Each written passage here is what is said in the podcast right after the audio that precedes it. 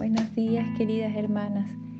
Em, la palabra que les voy a compartir está en el Evangelio de Marcos 14 de los versículos 3 al 9 y la versión que voy a leer es la nueva versión internacional.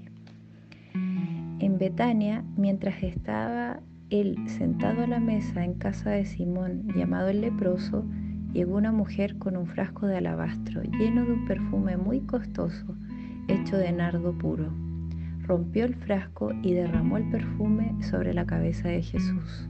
Algunos de los presentes comentaban indignados, ¿para qué este desperdicio de perfume? Podía haberse vendido por muchísimo dinero para darlo a los pobres, y la reprendían con severidad. Déjenla en paz, dijo Jesús. ¿Por qué la molestan? Ella ha hecho una obra hermosa conmigo a los pobres siempre los tendrán con ustedes y podrán ayudarlos cuando quieran, pero a mí no me van a tener siempre. Ella hizo lo que pudo, ungió mi cuerpo de antemano, preparándolo para la sepultura. Les aseguro que en cualquier parte del mundo donde se predique el Evangelio se contará también en memoria de esta mujer lo que ella hizo.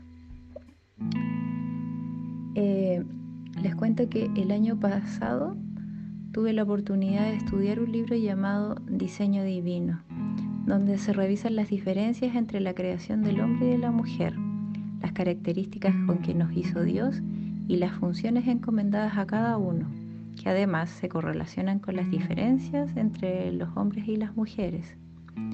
Considerando estas diferencias, me produce mucho recogimiento este episodio relatado en el Evangelio de Marcos y Mateo esta forma de adoración y pasión mostrada por esta mujer a nuestro Señor me parece muy emotiva y femenina, aunque quizá la mujer no sabía realmente el significado profundo de su acción.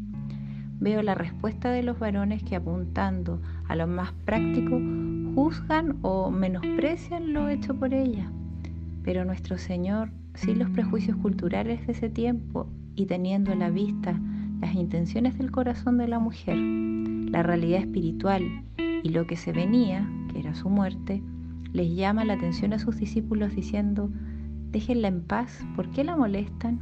Y reconoce que ella ha hecho una hermosa obra con él, aunque quizás podría parecer cursi, ridículo o poco inteligente para los hombres. Reconoce que ella hace lo que pudo y le muestra que esta acción menospreciada por muchos de los que la presenciaron, sería contada en cualquier parte del mundo donde se predique el Evangelio.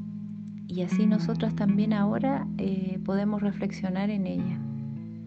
Así que hermanas, las animo a alabar y adorar al Señor con las particularidades que Él nos hizo. Obviamente con la guía de la, de la Biblia, de su palabra y del Espíritu Santo. Y que nuestra limitación no sea el que dirán o lo que piensen otras personas, sino solo el temor y amor a nuestro Dios. Muchos cariños, eh, bendiciones.